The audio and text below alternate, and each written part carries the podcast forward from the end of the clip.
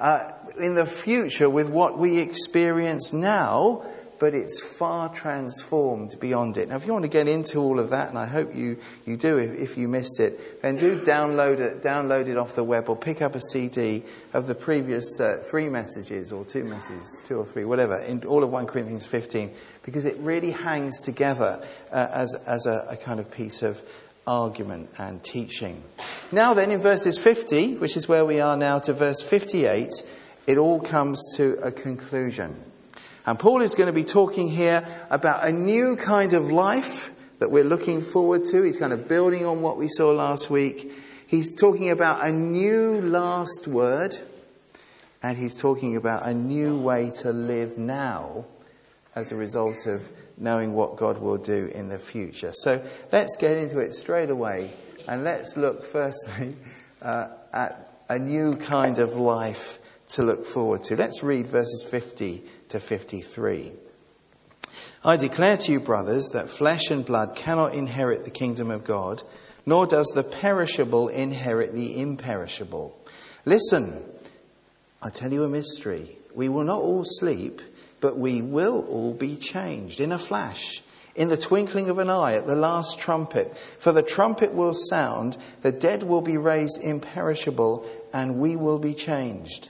For the perishable must clothe itself with the imperishable, and the mortal with immortality. A new kind of life is coming, says Paul. And he's carrying on really from what we were thinking about last week in the previous verses uh, to talk more about what it means to live in the future in this new kind of way. He says, in the future, you're going to need a different kind of life. You know, remember last time we thought about how, how Paul talked about the diversity of life, and there were kind of fishes and animals and people and so on. Uh, and he talked about how, how God has made life very diverse. And, uh, and what he's saying now is the bodies we now have are just not going to cut it in the kingdom of God. They're just not going to make it. we will be literally like fish out of water if we were just there in the body that we have now. It's not designed for that kind of life. Why not? Verse 50 tells us why not. Because it's perishable. The perishable does not inherit the imperishable. Paul is saying our regular flesh and blood bodies, as they are, are just not going to cut it there. They, you know, they, they won't make it. They won't survive because they are imperishable. That's the, pro- that's the, body, well, that's the problem. And we know that, don't we? As our bodies are as they are, they tend to wear out. You know, you don't have to be that old to, to realize that. Um, entropy, you know what entropy is? The, the, that law in physics that says everything in the universe is kind of dying down. Uh, that is how our universe kind of is at the moment. Uh, gravity happens to our bodies. Won't go into too much detail there, but you know, as we get older, gravity takes over. I don't need to say any more. We start wearing out. And, you know, the, the word Paul uses as the NIV translates it imperishable is, is, is the same word incorruptible. Corruptible, that was an idea that the Greeks had in their thinking. Uh, because that was their problem. The Greeks couldn't accept any kind of resurrection from the dead because they had this idea that if there was a resurrection, then, you know, in their head was the idea that, well, what's the point of having a dead body come back again? You know, it would be a bit, as I said last week, like the kind of zombies, you know, Shaun of the Dead and the Living Dead and all that kind of stuff. And, and they had that image of, well, what's the good of, you know, dead people coming back to life again? That's hopeless. And for that reason, the Greeks saw the afterlife their hope was of the soul being set free to kind of flutter away and you know, live in a kind of, kind of, you know, fluttery kind of way out of any kind of bodily existence. Now, because they couldn't just couldn't get it, Paul says, no, that actually there's another way. And there's another way that's, that's already been, a trail that's already been blazed in the resurrection of Jesus. And this other way is being raised from the dead with a new kind of life a body that is alive with spiritual life, as we saw last week. Like Jesus' body after the resurrection. Jesus, as we saw two weeks ago, is the first fruits. He's the prototype, as it were, of this new kind of life with God in the future. Say, we talked about that much more last week. You could listen again or, or read it through. Well, how is all that going to happen then? When's that going to happen, Paul? How does it work? Well, we don't know fully, but verse 51, he says, he says, listen. He kind of says, come on, I want to tell you something. Actually, it'd be better to say, do you want to know a secret? Because when in the New Testament we hear the word mystery, it doesn't mean I'm going to show you something mysterious that you can't fathom. It's, the idea is it's a mystery, something that's previously been hidden, but now it's been revealed and passed on. So it's Paul like saying to them, Do you want to know something? Let me tell you a secret. And what is the secret? What is it? It's been revealed by God. Well, here it is. We, says Paul, Jesus people, those connected to him in this great salvation movement, as I said, we will be transformed. Those who've died, those who are asleep, verse 51, that's how Paul refers to death in this chapter. We're not all going to be asleep, but we will all be changed. Those alive at that particular moment will be transformed, changed. What does he tell us about this? Well, it's there in verse 51. You're familiar with these verses probably if you've ever been to a funeral because they're often read. But let's have a look at them. It's sudden. He says it's in a flash. It's the, that word is like the word atom in Greek. It's the smallest possible in his thinking unit of time. A flash, suddenly, it's sudden, it's going to happen. Woof, like that. Even quicker than that. Much more powerful and, and, and strong than that, obviously. it's sudden. But more than that, he said it's purposeful. That's that reference to the trumpet. He says the trumpet is going to be sounded. He says that twice. Now, again, thing you need to think a bit about of Old Testament history. When is the trumpet sounded in the Old Testament? Well, when God does something. Yeah, they blow the trumpets, the walls of Jericho last time, gave a shout. Actually, other in uh, 1 Thessalonians talks about a shout at the end of time as well. And God did something, the walls fell down. You know, remember Gideon's story of Gideon had a trumpet, smashed the jar of God, blow the trumpet, God was going to do something. All through the Old Testament, there is this, this looking forward to the end of time. How is the end when God finishes it all and wraps it all up? When, when the great movement of salvation is ended? What is the sign of that? Three or four, five times in the Old Testament? It's the trumpet that sounded. It signals the end. The trumpet, it says that this is happening with a purpose, that God is intervening big time. I was going to say for the last time, in one sense. The last time as we know it. God will do something. Intervene. And at that point, verse 53 says, the dead are going to be raised, and believers who are still alive at that point are going to be changed, transformed. So it's purposeful, but also he says, look, there is continuities. We saw last week, verse 53 the imperishable must put on, sorry, the perishable must clothe itself with the imperishable, verse 53, and the mortal with immortality. First of all, there's this image of being clothed.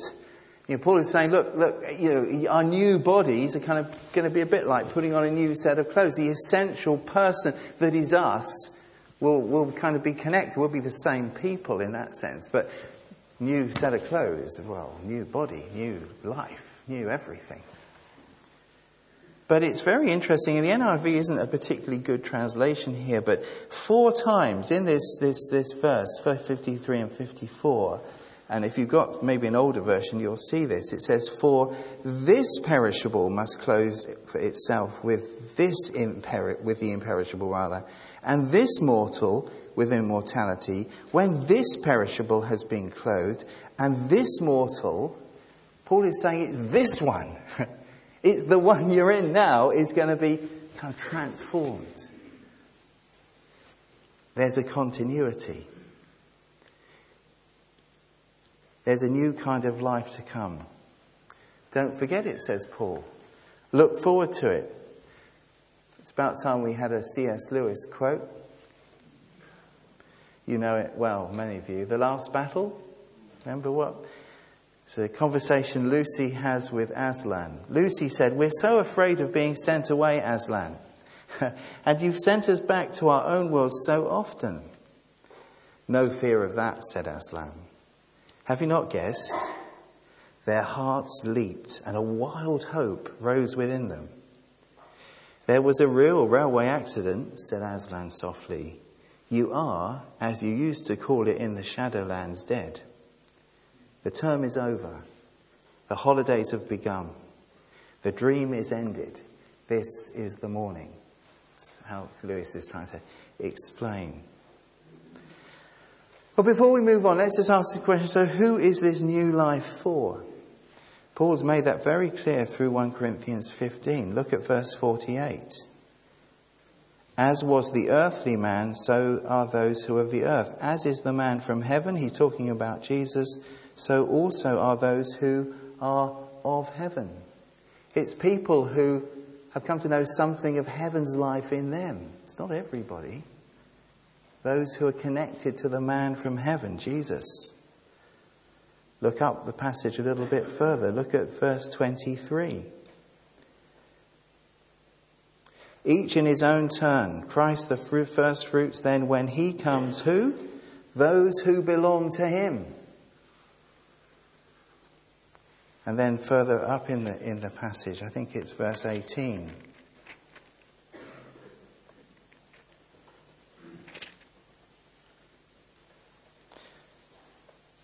Those fallen asleep in Christ. If the resurrection isn't true, Paul's saying those fallen asleep in Christ are lost. Those people who are in Christ, those people who are of heaven, those people who belong to Jesus, the one who's coming that's what's coming for us. Don't miss it. We need to turn to Him if we've not done so. And if you've done that, well, don't let your head be down all the time. As we, as we thought last week, we struggle with limitations, we struggle with pain, we struggle with loss. Paul says, don't just be bowed down by that. Remember, there's a new kind of life coming. Look forward to it, says Paul. Be sure of it. Let's read on because he goes on to talk about, secondly, a new, a new last word. Look at verse 54 to 57. When the perishable has been clothed with the imperishable and the mortal with immortality, then the saying that is written will come true Death has been swallowed up in victory. Where, O death, is your victory? Where, O death, is your sting? The sting of death is sin, and the power of sin is the law. But thanks be to God, He gives us the victory through our Lord Jesus Christ. A new last word. Paul quotes actually from uh, two parts of the Old Testament. One is Isaiah and one is Hosea. Let me read you the Isaiah passage. It's in Isaiah 25.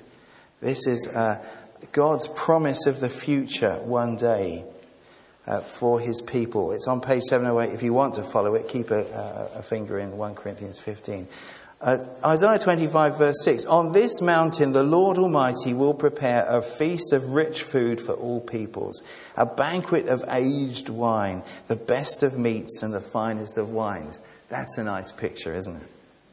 On this mountain he will destroy the shroud that enfolds all peoples the sheet that covers all nations. He will swallow up death forever. The sovereign Lord will wipe away the tears from all faces. He will remove the disgrace of his people from all the earth. The Lord has spoken. And in that day, the people who know that are responding to God. He, they say, Surely this is our God. We trusted in him and he saved us. This is the Lord. We trusted in him. Let us rejoice and be glad in his salvation. His promise of a future time when the Lord will destroy death, when salvation is complete for those who trusted him, says Isaiah.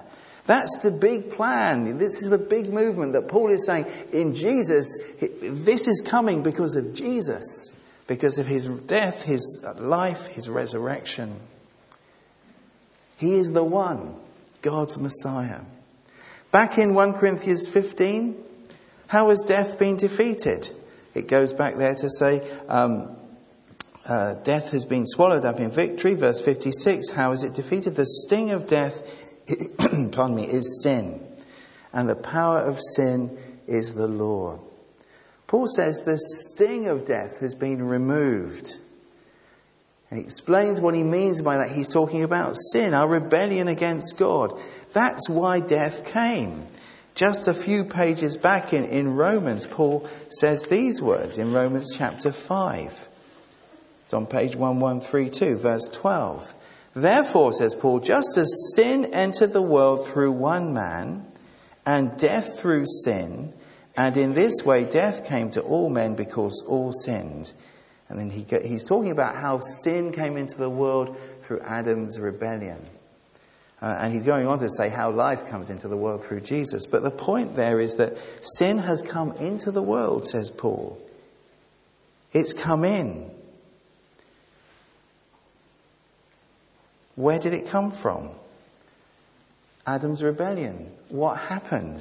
Death came all sinned. And how do you know what sin is? Back in 1 Corinthians 15, he says that the power of sin is the law, the commandments. The Ten Commandments let you know what's wrong. they tell you what the penalty for doing wrong is. In fact, in Romans 7, Paul kind of says, actually, until I knew what the commandments were, I, I, you know, in one sense, they, they made it worse for me because I realized, you know, where I was failing. In fact, more than that, in Romans 7, he says, I kind of wanted to fail more. I wanted to break more of them the more I knew about them. Because he said there's something in us that is rebelling against God. Uh, and Paul here is saying the power of sin is the law. Is it well the law has kind of got us banged up in prison. You know, we, we've broken God's law, we face his, his penalty. But verse 57 says God gives us a victory over sin through Jesus. So we face a penalty. We're like uh, prisoners in custody. We're like people who are sick with a deadly virus.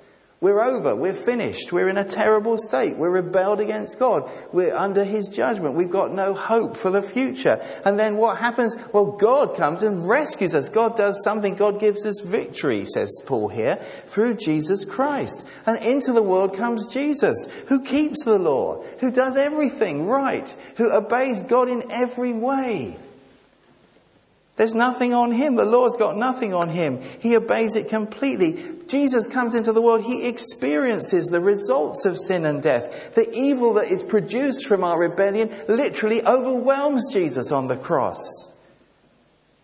But he bursts through, the, through death. He draws the poison out. He pays our penalty. He defeats the powers of evil. And then Jesus, as it were, comes to us. He flings open the prison door and asks us, Do you want to come out now and follow me? Because the victory is there in Him. And we can do that. No wonder in verse 57 Paul says, Thanks be to God who's given us the victory. It's pretty amazing, isn't it? We could say hallelujah if we wanted to. uh, one day we'll, we'll, get, we'll get there, folks. We'll get there. But you know, sad, isn't it, that some of us, maybe here, some of us people we know, actually still prefer to stay inside the prison. The door's open. Jesus is saying, Come on out, follow me. We think, Well, I don't know what it's like out there. I think I'd rather stay in my prison, thanks. Don't be like that if that's you. That's why there's going to be a new kind of life. There's a resurrection future. There's a new last word. What is the new last word? It's not death. Verse 57. Death has been swallowed up in victory. Verse 54, 57. Thanks be to God. He gives us the victory through our Lord Jesus Christ. What's the last word now? Our Lord Jesus Christ. And we live with that new last word right now, even though we face death. And when, when I do quite a few funerals, that's part of my job. You know, as, as we, when we see a believer going, uh, their body going through the curtain at the crematorium or into the ground, we know that that, that death is not the last word. Jesus is the last word. Because of what he's done. But you know, Paul wants finally more for us than just to be kind of misty eyed about the future beyond death. You see, 1 Corinthians 15 is true if life in our bodies now is connected to life in the resurrection body in a new heaven and a new earth born out of this one, if that is true, then what we do in the present time with our present bodies and our present world really matters. That's really important. If there is this link with who we are now and what we will be then, we cannot say that life is unimportant now, can we? Because God's kind of growing our characters. He's, he's doing stuff in our lives. He's given us responsibilities. He's given us this world to live in and to rule on His behalf. And even this world has a future in the new creation. Now, how that's going to be connected, I don't know. Some writer I read, it's almost like a tapestry that God will somehow weave, but we don't know that. But we do know it matters. We're not supposed to live in our, our lives now as if we're in some kind of waiting room, you know, kind of thinking, well, might as well read a magazine, there's nothing else to do. You know, these are, they're even old magazines, for goodness sake, you know. That's not it, is it? We should be as passionate and as committed to, to life that God's given us to live here and now, if there's this connection, more than ever because there's significance in the way we live. And that's our third point. Oh, it's come up. Thanks, Howard. A new way to live now. Verse 58. What is it? Therefore, my brothers, stand firm. Let nothing move you. Always give yourselves fully to the work of the Lord, because you know that your labor in the Lord is not in vain. A new way to live now. What do we learn about this new way? Well, look at that first little phrase. Therefore, my dear brothers and sisters. Yeah, that's the most affectionate form of the address that we read in the New Testament. We often read in the New Testament about brothers and sisters. Uh, it's usually brothers, but it means sisters as well. Paul, but, but there are two other occasions where Paul uses a, a, a kind of super affection. That's why the English has translated it, my dear brothers and sisters. Some more, he said, I love you guys. You're, you're my family. And, you know, it's just you know, he's trying to get it across to them. He said it once in 1 Corinthians. We, we commented it on it earlier in the series. He says it that way in Philippians as well, if you're interested, uh, in one, one occasion. He's stressing the family of believers, and, and you know, this is something that we really need one another for as we live now. Yesterday at the leaders' breakfast, we were talking about how do we grow ourselves as Christians? How do, how do, how do I grow as a Christian? What makes me grow? How can we encourage each other to grow? How can we be a church that is full of people that are growing towards Jesus, growing more like Him? And one of the things that came up from our discussions, a number of people said, I need other people for that. Paul is saying we need one another. We need that community. But we just, uh, there's more to it than that. He says, now together with one another, he says, look, you need to stand firm. He says, let nothing move you. Be steadfast, be immovable, other versions say. To the Corinthians, he's saying, don't be flaky anymore. He says, you know, don't let people push you away from the gospel. Don't get other stuff in your lives that ends up driving you from Jesus and all that he has done. What really matters that whole book is about that, and he's summing it up. So he's saying, You've got one another, live together, encourage one another, stand firm together, don't be moved. Then he says, Always give yourselves fully to the work of the Lord. Abounding, the old version says. Give yourselves fully to the work of the Lord, steadfastly giving yourself. What is the work of the Lord? Is that just what I do as I preach here? No, it's not that, is it? It can't be. What I think is whatever God gives you to do, whatever the Lord gives you to do, do it for Him.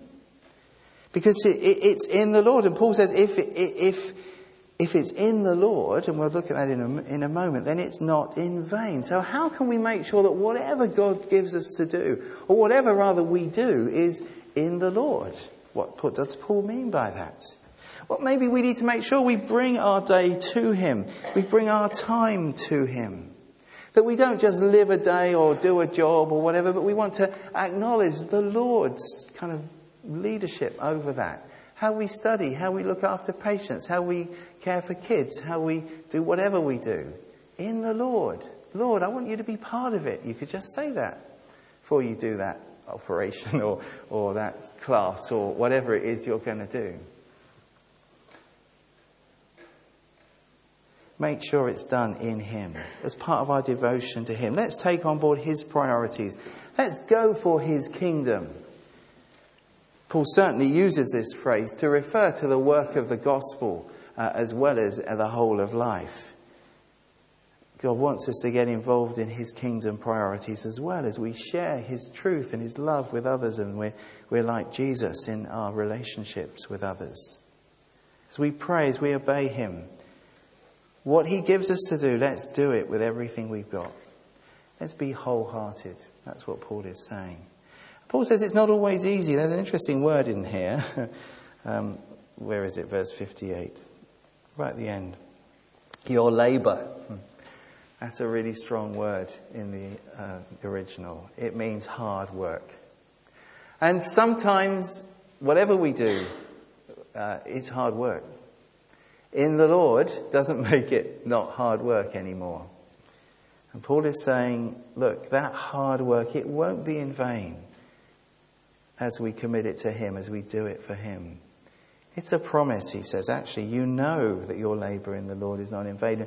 And uh, I have to admit myself, sometimes uh, I just have to trust him for that because I don't feel that I know that. But I say he's promised that if it's in the Lord, it's not in vain. We may not see the results of it. You might think, what's the point of what I do here or what you do there or whatever? Sometimes we just have to trust him. If we're committing it to him and we're asking him to work, then it won't be in vain. So then, let's finish. What have we been to? Where have we been? A new kind of life. Coming one day, look forward to it. A new last word, not death, but Jesus. A new way to live for Him now, in the Lord, knowing that it's not in vain. Stuck in, wholehearted for His glory. Amen.